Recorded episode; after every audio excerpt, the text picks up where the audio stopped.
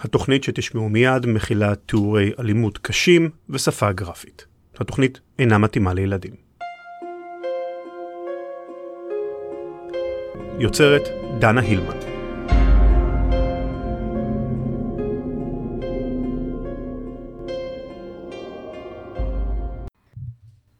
זה יהיה החלק האחרון בסדרה המוקדשת לפרשת רצח בני משפחת אושרנקו בשנת 2009. אולי פרשת הרצח המחרידה ביותר שהתרחשה בישראל. ששת בני המשפחה נרצחו בדירתם, כולל פעוטה בת שלוש ותינוק בן חמישה חודשים בלבד. לחלק הזה קדמו שלושה חלקים. הראשון הוקדש להליך חקירת מז"פ בתיק, ובעיקר לראיית הזהב, שהובילה למציאת החשוד העיקרי ברצח, דמיאן קרליק. החלק השני בסדרת הפרקים הזו הוקדש לעדויות מצד בני משפחת קרליק בתיק נגד דמיאן קרליק. והחלק השלישי התמקד בגרסת ולאד ובגרסה המוקדמת יותר של דמיאן קרליק, שכללה הודאה ושחזור ברצח.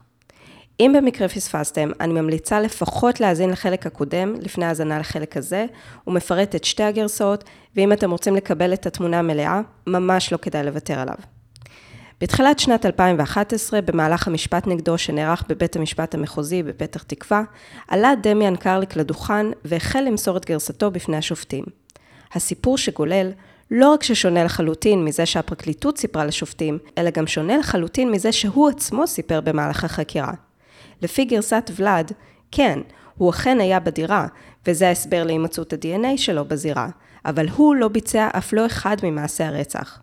הוא היה עד לביצוע מעשי הרצח על ידי אדם אחר, בחור בשם ולאד.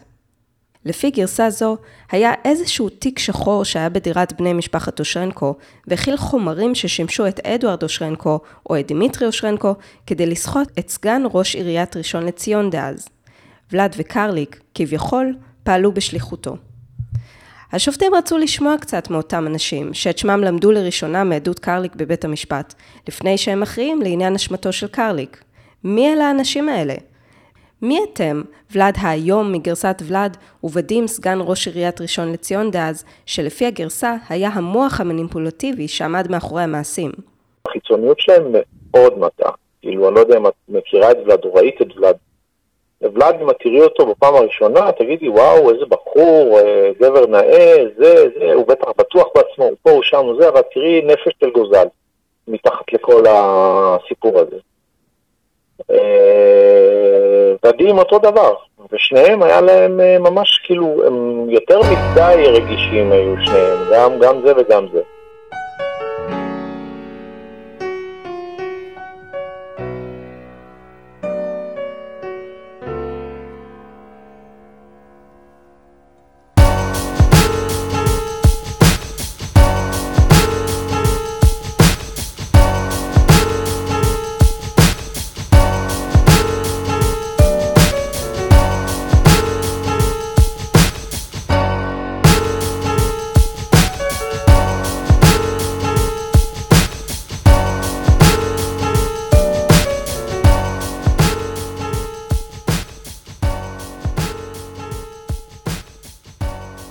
ב-17 לאוקטובר 2009, בשעה 11:34, ממש כמה שעות לאחר גילוי גופות בני משפחת אושרנקו, נגבתה מוודים קירפיצ'וב הודעה במשטרה. הוא היה שם לדבריו, בפרמייר, בערב שקדם לרצח, עד השעה אחת וחצי, שתיים בלילה, וראה שם את טניה ואת דימיטרי אושרנקו. הוא טען שהוא ודימיטרי חברים קרובים מאז 2003. ובזה זה נגמר. השוטרים לא חשדו בו, לא חשבו שהוא מעורב בצורה כלשהי ברצח. ודים מהר מאוד נעזב לנפשו. השוטרים הרי מצאו חשוד אחר במעשה הרצח, אחד בשם דמיאן קרליק.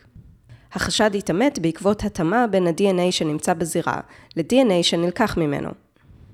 אחרי ששמו עלה בעדות קרליק במהלך המשפט, חוקרי המשטרה זימנו את ודים למסור הודעה נוספת, באוגוסט 2010. ודים סיפר שדימיטרי אושרנקו לא רק היה חבר קרוב שלו, אלא גם היה ברשימה שלו לבחירות המוניציפליות בראשון לציון. אבל עוד סיפר שהוא מעולם לא היה בבית משפחת אושרנקו. הוא הכחיש קשרים עסקיים עם המשפחה, וטען שמעולם לא פנו אליו לצורך סיוע במסגרת תפקידו בעירייה. הוא מעולם לא היה בסכסוך או בוויכוח עם בני המשפחה. ותגיד לי, מי זה ולאד? שאל החוקרת ודים. ודים השיב, ציטוט: אם זה מה שאמרו בטלוויזיה, ולאד איוונוב, אז הוא רכז ברשות למלחמה בסמים בעירייה. אני מכיר אותו משנת 2003. כאשר הגענו באותו הערב לפרמייר, גם ולאד היה איתנו, כי הוא חבר שלי והזמנתי אותו. סוף ציטוט. ודים שלל את דברי קרליק, לפיהם הוא ביקש ממנו שיסדר לו עבודה. הוא ממש צחק בתגובה, וטען שהוא מעולם לא דיבר איתו על דבר שכזה, וכי הפעם האחרונה שראה אותו הייתה בכלל ב-2006, כשעוד עבד בפרמייר. זאת אומרת, לפחות שנתיים לפני הרצח. גם באשר לטענה שבמסגרת עיסוקו במפלגה, קרליק נהג להסיע את ודים, ודים פרץ בצחוק, טען שזה שטויות, ואמר שהוא בכלל לא ידע שלקרליק היה רכב. גם לגבי הטענה כאילו פנה לקרליק בבקשה שיערוך היכרות בינו לבין אדוארד ודימיטרי אושרנקו, טען שהיא שקרית. הוא שקרן שיכור, אמר לחוקר. בתום מסירת העדות, ציין ודים שאם יש צורך, ניתן להזמין את ולאד איוונוב, ומסר את הטלפון שלו ואת הכתובת שלו.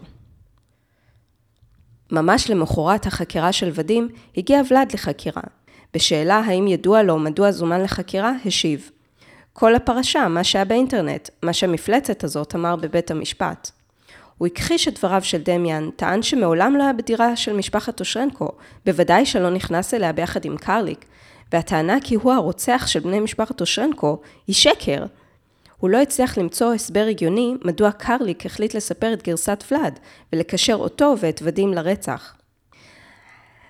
אתם יודעים, כשקראתי את הכרעת הדין, לפתע קפץ מולי שם שנראה לא שייך בכלל לכל זה. שם ישראלי צברי למהדרין. מצמצתי וחשבתי לרגע שאולי אני רואה דברים מרוב עייפות. מה שראיתי היה את שמו של דוד בן שושן, מנהל התוכנית למניעת אלימות, סמים ואלכוהול בראשון לציון. גילוי נאות, יש לנו קשרי עבודה, אבל רק בדיעבד חיברתי אחד ועוד אחד והבנתי שהוא היה שם גם אז, לפני כעשור, ושהוא הכיר באופן אישי הן את ודים והן את ולאד. יתרה מזאת, דוד בן שושן היה המנהל הישיר של ולאד. אה, ולאד איוונוב בטח, הוא עובד אצלי עד היום, מה זאת אומרת? ובמסגרת התפקיד שלו, כמובן גם עבד לצד ודים. והנחתי שאם יש מישהו שאפשר עכשיו, כעשור אחרי, לדבר איתו על המקרה הזה ולנסות להבין למה דווקא שמותיהם שלהם צוינו על ידי קרליק, אם להם לא היה כביכול שום קשר למעשה הרצח, זה הוא. חייגתי.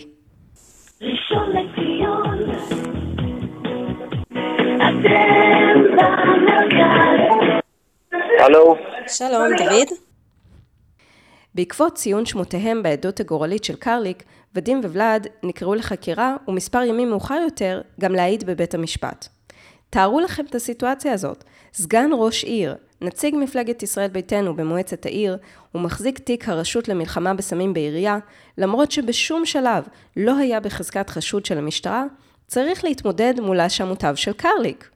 ולאד, רכז הרשות למלחמה בסמים של האוכלוסייה הרוסית, גם הוא צריך להתמודד עם הדברים שקרליק אמר. כמובן שהשמועות התפשטו מהר מאוד, מבוכה גדולה להם וגם לעיריית ראשון לציון. איך זה השפיע עליהם? ואיך זה השפיע על דוד, שנאלץ להמשיך לקיים איזושהי שגרת עבודה שפויה?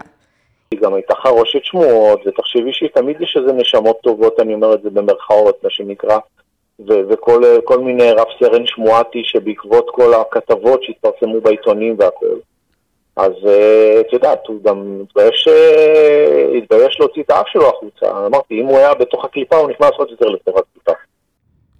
השניים נאלצו להתמודד עם סיטואציה כמעט בלתי אפשרית. לך תוכיח שאין לך אחות. שאלתי את דוד איך הוא התמודד עם הסיטואציה הזו, כשעובד שלו מוצג בתקשורת כרוצח קר רוח. האם הוא חשב שקיים איזשהו סיכוי שזה נכון? ואם לא, איך הוא מצליח להגן על עצמו בתוך כל השמועות? לא פקפקתי לרגע ב... לא בוולד ולא בוודים, אה, זכרו לברכה, כי א', אני הכרתי את החברות שלהם אה, מולו, ואני גם לא ראיתי, לא האמנתי בחיים, לא הייתי אף פעם, אה, לא את ודים ולא את וולד, לא מתנהגים באלימות, לא נוקטים איזשהו משהו ש... שהיה נותן לי איזשהו צל של חשד או משהו כזה בסגנון. לא, לא, לא, לא נראה לי כזה דבר, אף פעם לא העליתי על זה איזושהי מחשבה כזו או אחרת. כממונה שלו, בטח, okay. אה, אוקיי. איך אתה...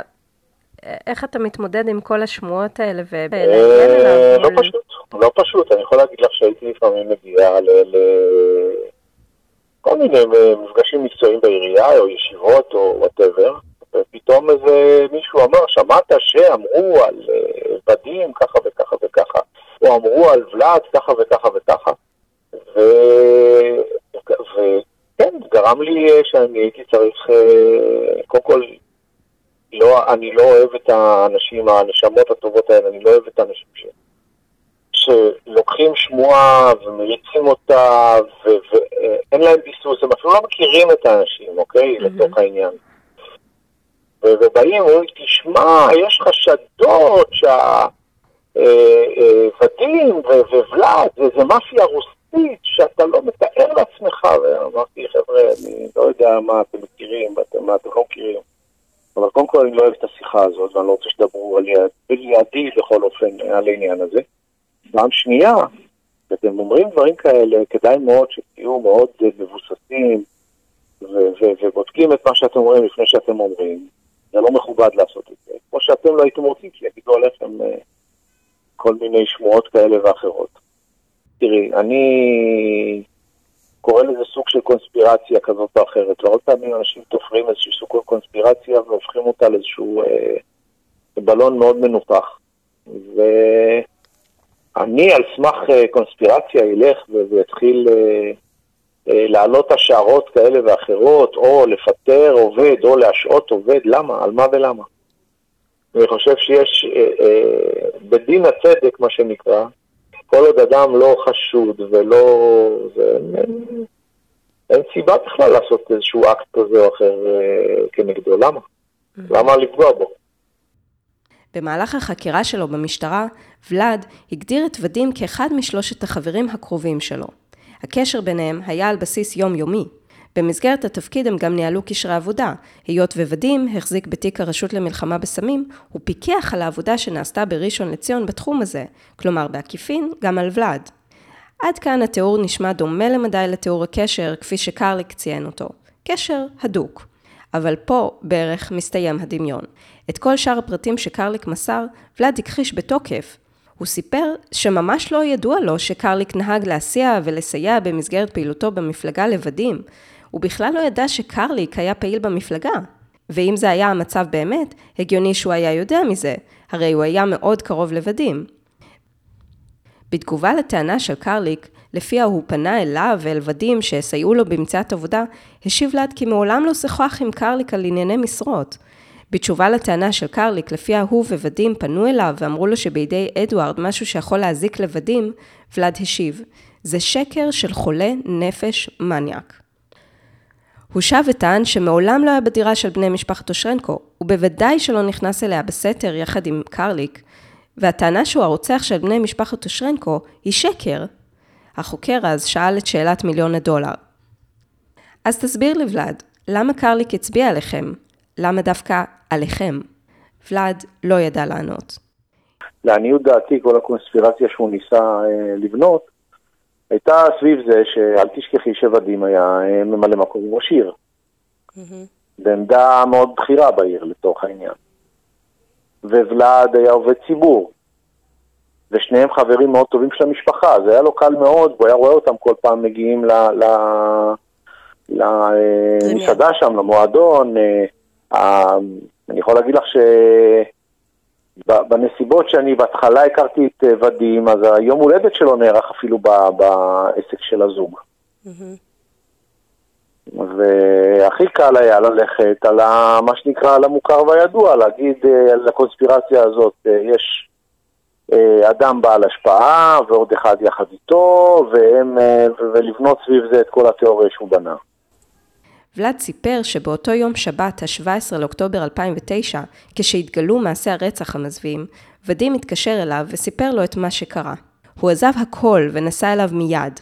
כאשר הגיע לזירה, אפשרו לו לעבור מתחת לסרט המשטרתי שפרסו שם, והוא ראה את ודים ואת דוד בן שושן. ודים נראה שבור והמום. היה איזשהו ויכוח בין אדוארד לוודים לפני הרצח? ולד נשאל, והוא השיב שלא היה ביניהם אף ויכוח, אדוארד התייחס לוודים כאל בנו. אה, א', הוא הכיר את המשפחה מאוד טוב, בואו נתחיל מזה.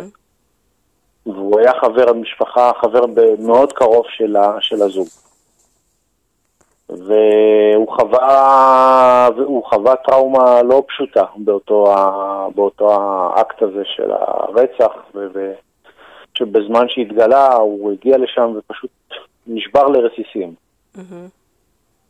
ונכנסתי איתו לתוך הזירה, זאת אומרת המשטרה, כתחנה, וזה חברים כי אנחנו מכירים מתוך העבודה השוטפת שלנו ביום-יום, כן? Mm-hmm.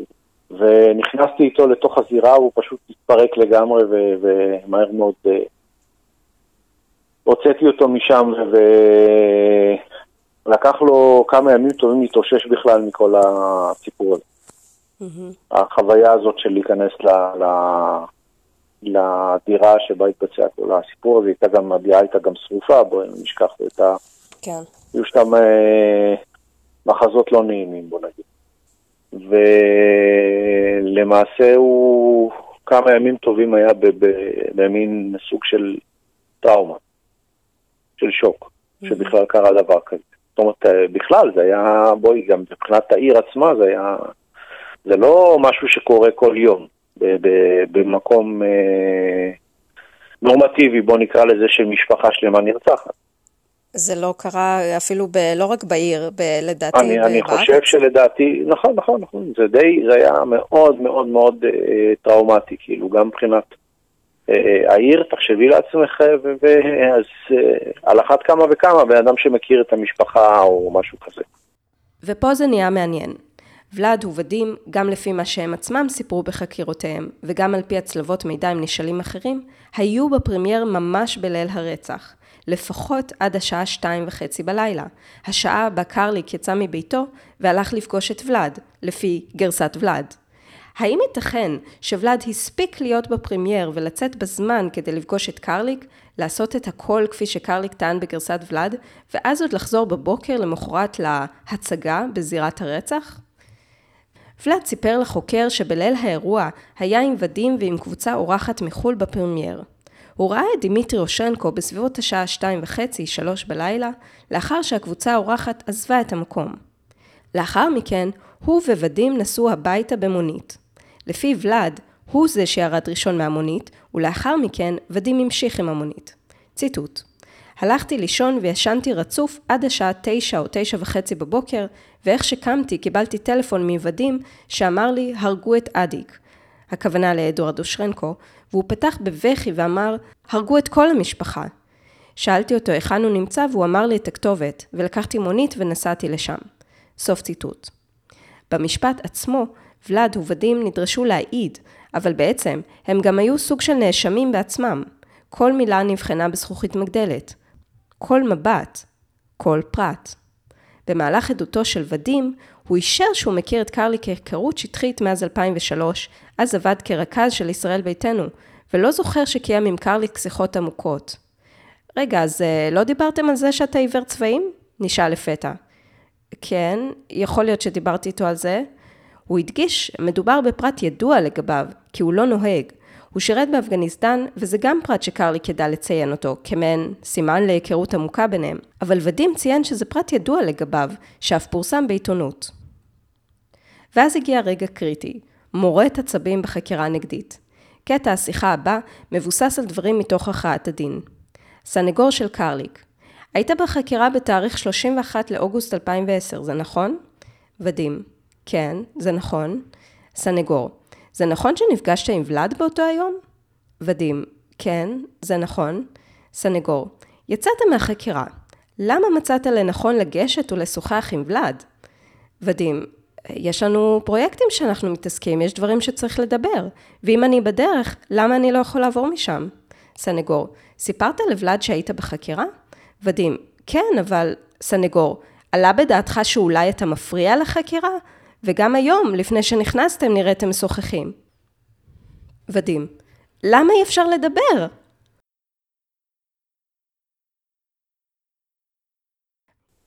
לא הכרתי אותם, אולי היה לי שיג ושיח איתם או משהו כזה, מן הסתם, גם לא, אנחנו לא באותה חברה, לא הסתובבנו באותם חוגים לצורך העניין, הם, אה, הם יוצאי חבר העמים, והיה להם חברה די אה, סגורה, את יודעת, יותר אה, היו עם עצמם, אה, אני לא יוצא חבר העמים מן הסתם, ולא כן, הייתי חבר, אבל אה, חבר אה, לעבודה. ולאד מאוחר יותר נשאל גם הוא, למה הוא נפגש עם ודים במשרדו לאחר שודים סיים להיחקר במשטרה, והשיב, ציטוט: קודם כל, כמה שידוע לי, הוא לא היה בחקירה, וגם אני לא הייתי בחקירה. המטרה הייתה למסור עדויות, שכמה שידוע לי זה דבר שונה. הוא אמר, יש מצב שיזמינו אותך, אז אמרתי, בסדר, אין שום בעיה, אני מוכן לבוא ולמסור עדות. סוף ציטוט. בפרקליטות כססו ציפורניים. זה לא נראה טוב. אם השופטים יזרמו עם גרסת ולד, אם זה יגרום להם להטיל ספק בהודעה ובשחזור, כל התיק נגד קרליק יכול לקרוס. וזה ממשיך, כן? ולד נשאל מדוע הוא לא הגיע מיוזמתו למשטרה, הוא ביקש שיחקרו אותו, על מנת לסתור את הטענה המופרכת לגישתו שיש לו חלק ברצח. ולד השיב, ציטוט: זה דבר הזוי כל מה שהוא מספר שם. זה בכלל לא מתעכל ולא מסתדר אצלי בראש איך הוא הגיע בכלל. וחוץ מזה, כאילו, מה, אני, אני לא אשם בכלום. כאילו, למה אני צריך ללכת למשטרה ולהגיד, הנה אני, למה? אני לא ברחתי לשום מקום, כאילו, אני הייתי באותו מקום, עבדתי באותו מקום, ניהלתי את החיים שלי באותה שגרה כמו שהייתי, כאילו, מאיזה סיבה אני צריך ללכת למשטרה? אם יש צורך, אם המשטרה תצטרך לזמן אותי ולחקור אותי, אין שום בעיה. סוף ציטוט. והיה גם את זה. זוכרים את זה שבחקירה של ולאד הוא סיפר שבליל הרצח הוא וודים לקחו מונית מהפרמייר, וולאד הוא זה שירד ראשון מהמונית ווודים המשיך? אז זהו, שוודים סיפר בדיוק את ההפך. הוא לטענתו היה זה שירד ראשון מהמונית, וולאד היה זה שהמשיך. אז מה מהם נכון? ההגנה ניסתה לטעון כמובן שהם מנסים להסתיר משהו.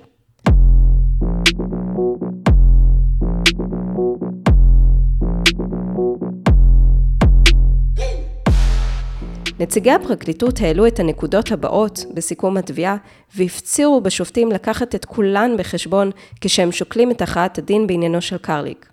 נציגי ההגנה העלו נקודות כנגדן. ככה בערך זה הולך.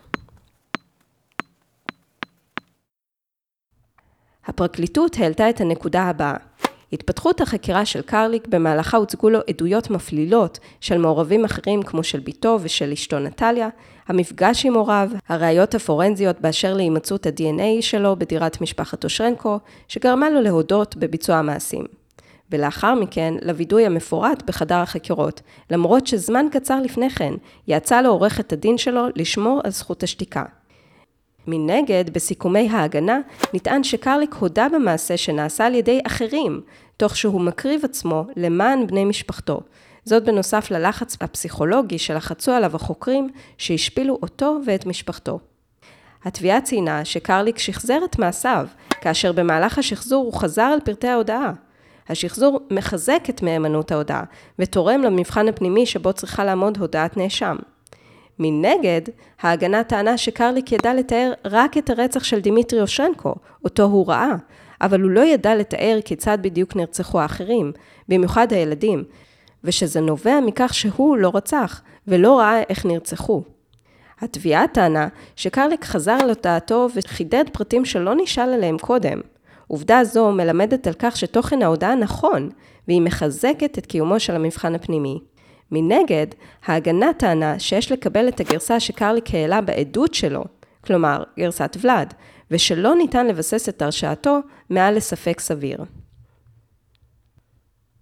התביעה טענה שההודעות שמסר קרליק סדירות, כרונולוגיות, מובנות, רצופות והגיוניות וקיימים בהן סימני אמת.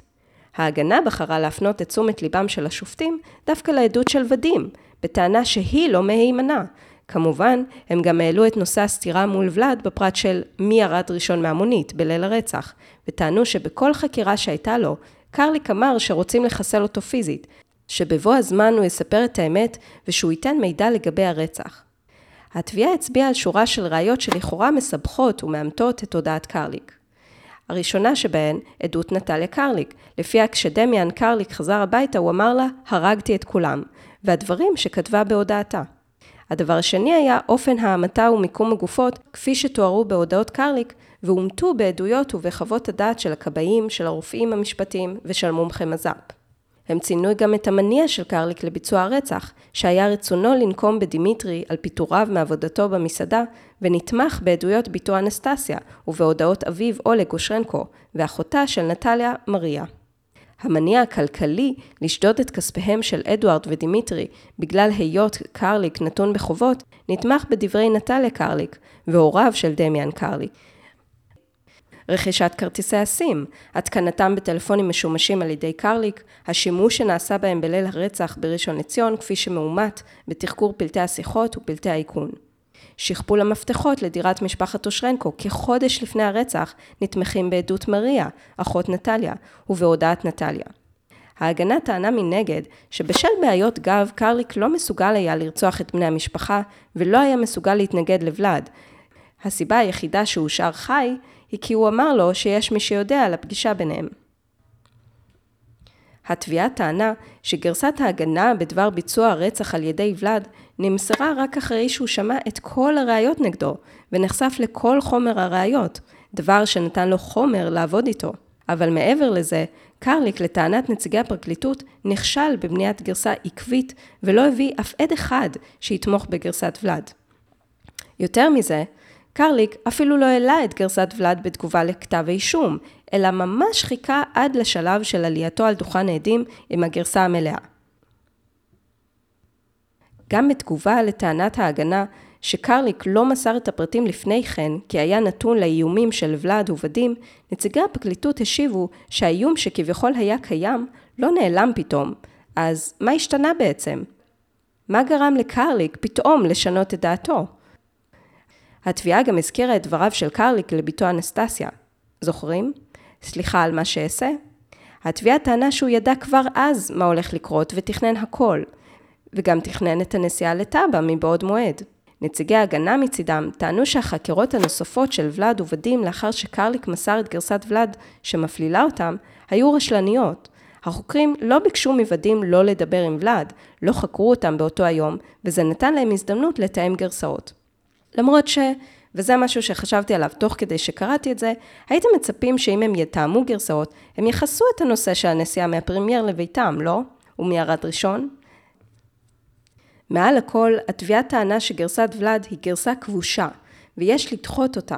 ומולה, ההגנה טענה כמובן שגרסת ולאד היא-היא הגרסה האמיתית, ואותה, ורק אותה, יש לקבל.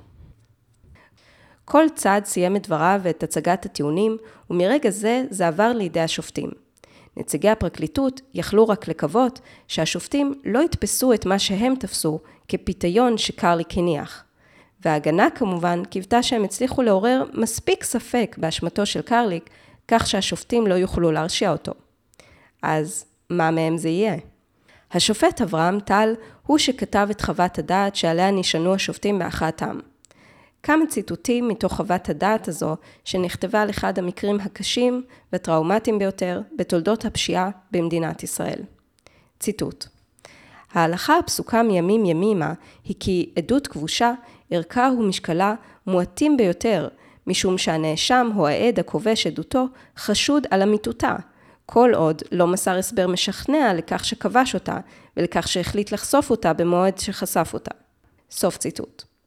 השופט טל ממשיך וכותב בצורה הכי ישירה, ציטוט: איני מאמין להסבר של הנאשם לכבושת גרסתו כזה שנובע ממסרים מאיימים. אין לכך כל רמז בתמלילי חקירותיו, או בתמלילי השחזור, או בזיכרונות הדברים של החוקרים שחקרו אותו. הסברו של הנאשם אינו סביר, ואינו מהימן עליי, שכן מצב משפחתו של הנאשם בכל הקשור לחשש מפגיעה בה על ידי ולד עובדים, אינו שונה ביום מתן עדותו מאשר היה כאשר נחקר במשטרה. איני מתעלם מכך שיגר רמזים באשר לגרסת ולד בתישולו על ידי החוקר הכט, שם טען שמדובר בחוזה רצח שהוצא על ידו לפועל והוזמן על ידי אדם בעל מעמד גבוה שמשפחת אושרנקו סחטה אותו. הנאשם אמר לחוקר שיש לו הוכחות חותכות שהוא ביצע את הרצח עבור אחר, אך לא הובאה בפנינו ולו הוכחה אחת. הרמזים ששיגר הנאשם בחקירתו האחרונה מלמדים על היותו אדם מניפולטיבי, מחושב וקר, כפי שהדבר עלה גם מעדותו בפנינו. הנאשם העלה לראשונה את גרסת ולאד בשלמותה רק לאחר ששמע את כל עדי התביעה, נחשף לכל חומר הראיות, וניסה, ללא הצלחה, להתאים אותה לראיות שהובאו בפנינו. עדות הנאשם סותרת באופן מהותי את הדברים שאמר לחוקר בהתייחס לכל אחד מהשלבים שקדמו לליל הרצח ולמתרחש בדירה בזמן הרצח. כך למשל, באשר לתכנון הרצח, אמר שידע על הכוונה לרצוח את בני משפחת אושרנקו, ששולחיו לבצע את הרצח היו שר, ראש עיר וסגן ראש עיר, ושהוא היה אמור להכניס את הרוצח לדירה. ואילו בעדותו אמר שברצח היו מעורבים ודים, סגן ראש עיריית ראשון לציון, ובלעד בלבד. הוא לא ידע על כוונתו של ולד לרצוח את בני המשפחה, ונכנס לדירה רק לאחר שוולד רצח את לודמילה.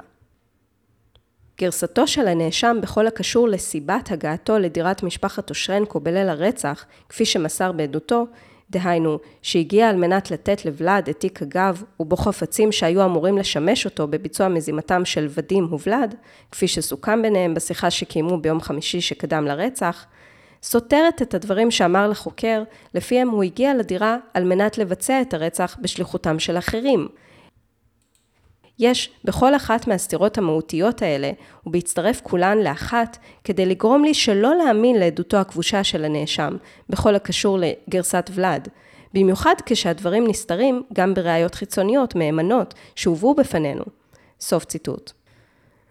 השופט טל העלה נקודה משמעותית מאוד, והיא העובדה שהבדיקות שנעשו בדירה על ידי מומחי מז"פ, כולל רן שלף שהתארח בפרק הראשון בסדרה, לא העלו ממצא שתומך בטענות של קרלי כאילו היה אדם נוסף בדירה. וכמו שאנחנו יודעים ושמענו מרן שלף, מגע משאיר סימן. כלומר, אם היה אדם נוסף בדירה, היינו מצפים למצוא סימנים שלו.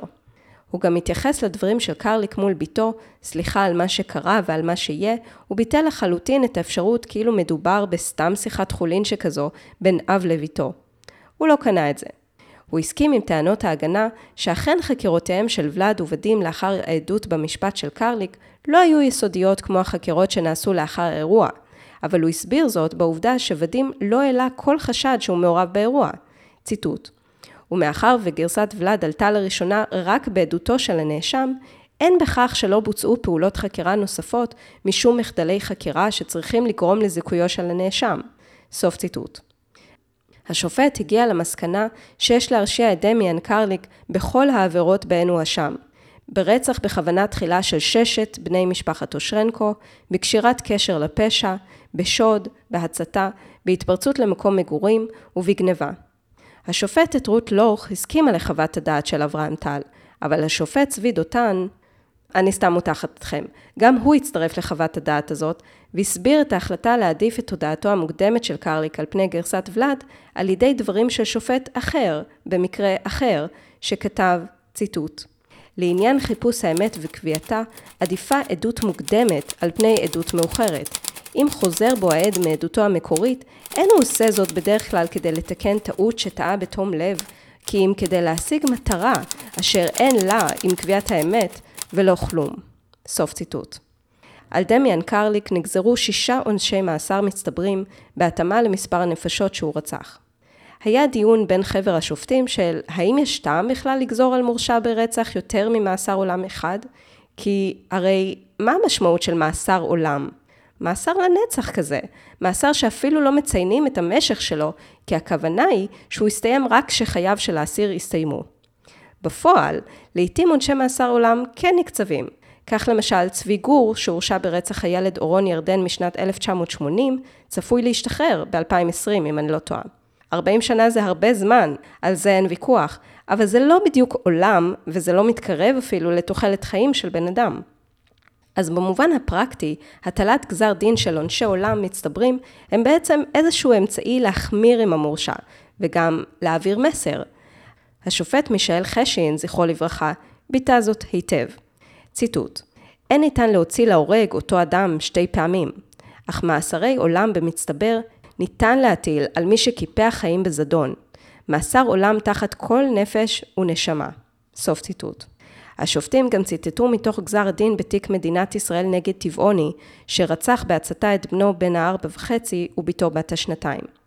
השופט עמית כתב אז, ציטוט: הנאשם איבד כל צלם אנוש, אפילו לחיית השדה לא ניתן לדמותו. הוא קיפד במו ידיו שתי נשמות רכות, טהורות וזכות של שני ילדיו הקטנים, במוות שאין מחריד ממנו, ובספר החוקים אין עונש שיכול לכפר עליו. ראוי שירצה את עונשו עד תום, ויתייסר יום-יום, שעה-שעה, עד כלות ימיו, על מעשיו הנפשעים שעשה. סוף ציטוט. השופטים גזרו על קרליק שישה עונשי מאסר עולם מצטברים, ועל העבירות הנוספות עשר שנות מאסר במצטבר לאותם מאסרי עולם. בנוסף, השופטים חייבו את קרליק בפיצוי כספי של 258 אלף שקלים ליאנה אושרנקו, שאיבדה את משפחתה, בסכום של 75 אלף שקלים כל אחד לגלינה ולאיליה אפשטיין, הוריה של טטיאנה אושרנקו, ובסכום של 50 אלף שקלים לאחיה, יעקב אפשטיין. ומה עם uh, ודים וולד? למיטב ידיעתי, הם לא נקטו בשום הליך אזרחי מול קרליק, הם באמת פשוט ניסו לחזור לחייהם. ניסיתי לאתר אותם, והצלחתי. Uh, בערך. את שניהם איתרתי בפייסבוק. וכמובן, עשיתי את מה שאתם חושבים שעשיתי. ואם אתם לא חושבים שעשיתי את זה, אז אתם לא מכירים אותי מספיק טוב. כן, חיטטתי להם בפייסבוק. תמונות, סטטוסים, the whole thing. ולאד, אם את תראי אותו בפעם הראשונה, תגידי, וואו, איזה בחור, אה, גבר נאה, זה, זה, הוא בטח בטוח בעצמו, הוא פה, הוא שם, הוא זה, אבל תראי נפש של גוזל, מתחת לכל הסיפור הזה. ודים אותו דבר, ושניהם היה להם אה, ממש כאילו, הם יותר מדי רגישים היו שניהם, גם, גם זה וגם זה. כן, הוא נפטר בגיל צעיר, בגיל צעיר מאוד אפשר להגיד. האמת שסקרן אותי במיוחד לקבל תגובה מוודים, אבל לאחר עיון מדוקדק יותר בפרופיל, התחלתי להבין שזה לא יקרה. שוודים נפטר לפני כשלוש שנים. הוא נפטר מדום לב בגיל 48 בלבד. חברים שלו סירבו להתראיין ולדבר איתי על זה. ולאד לא השיב להודעות שלי, אבל אסייג ואומר שלדעתי הוא גם לא ראה אותן. במהלך העבודה על סדרת הפרקים פניתי גם לאנסטסיה קרליק, בתו של דמיאן, והיא ענתה לי, דבר שאני מעריכה מאוד, אבל היא לא רצתה להתראיין ולא לקחת חלק בשום צורה. בקרוב תוכלו למצוא את הפרק הזה כתוב במלואו גם בבלוג שמלווה את הפודקאסט, שנקרא Criminal Record Podcast. הוא בבלוג ספוט, ואני אצרף לשם פרטים נוספים, כמו לינק להכרעת הדין ולגזר הדין, לינקים לכתבות שקראתי במהלך התחקיר, ועוד חומרים שיאפשרו לכם לצלול פנימה לפרשת הרצח הזו. תודה לכל האנשים שלקחו חלק בסדרת הפרקים הזו. רן שלף, פרופסור אבי דומב, יאנה פבזנר ודוד בן שושן. אני יודעת שזה דרש לא מעט.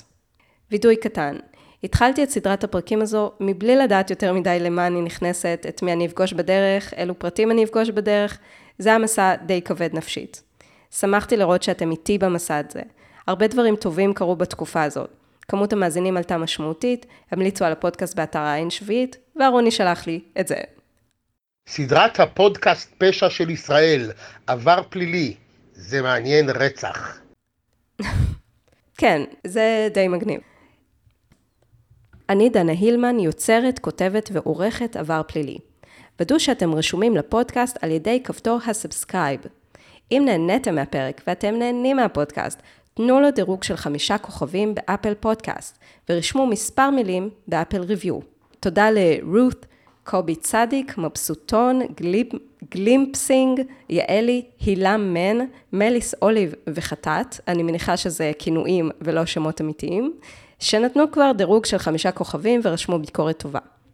מליס אוליב כתב וכתבה, אחד הפודקאסטים האהובים עליי, לא בעברית, אלא בכלל. מביא תמונה רחבה ומרתקת של עולם הפשע מזוויות שונות. אוקיי, וואו, תודה על הפידבק החם. אם אתם רוצים לתמוך בפודקאסט ולהבטיח את השיפור המתמיד שלו, יש אפשרות להפוך לפטרונים, פטרונים, לא יודעת איך אומרים את זה, דרך עמוד הפטריון של עבר פלילי, לינק לעמוד תמצאו בהערות של הפרק, ואני כמובן אפרסם גם בעמוד הפייסבוק של עבר פלילי. העונה הראשונה הגיעה לסיומה והפודקאסט יוצא לפגרה. אבל אל דאגה, כי במהלך סתיו 2019, אני חוזרת עם עונה חדשה, סיפורים חדשים, וכדאי לכם להיות בסביבה כשזה קורה. גם אז יהיה מעניין רצח. זה הזמן להודות לכל האנשים שהתראיינו לאורך הפרקים של העונה הראשונה של עבר פלילי. תודה ליוצרים העצמאיים שאפשרו לי להשמיע את המוזיקה שלהם לאורך העונה. תודה לרן לוי. את הקול שלו אתם שמעתם לאורך העונה בתחילת כל פרק עם האזהרה הזאת. התוכנית שתשמעו מיד מכילה רשת עושים היסטוריה, אה, למי שלא יודע, הייתה הבית שלי אמנם לזמן די קצר, אבל אה, בית חם. תודה רבה גם לדור קומט שערך את הפרקים הראשונים והוא עורך בחסד. אנחנו נשתמע בפרק הבא, בתיק הפשע הבא. עד אז, המשך יום צודק לכם. Thank you.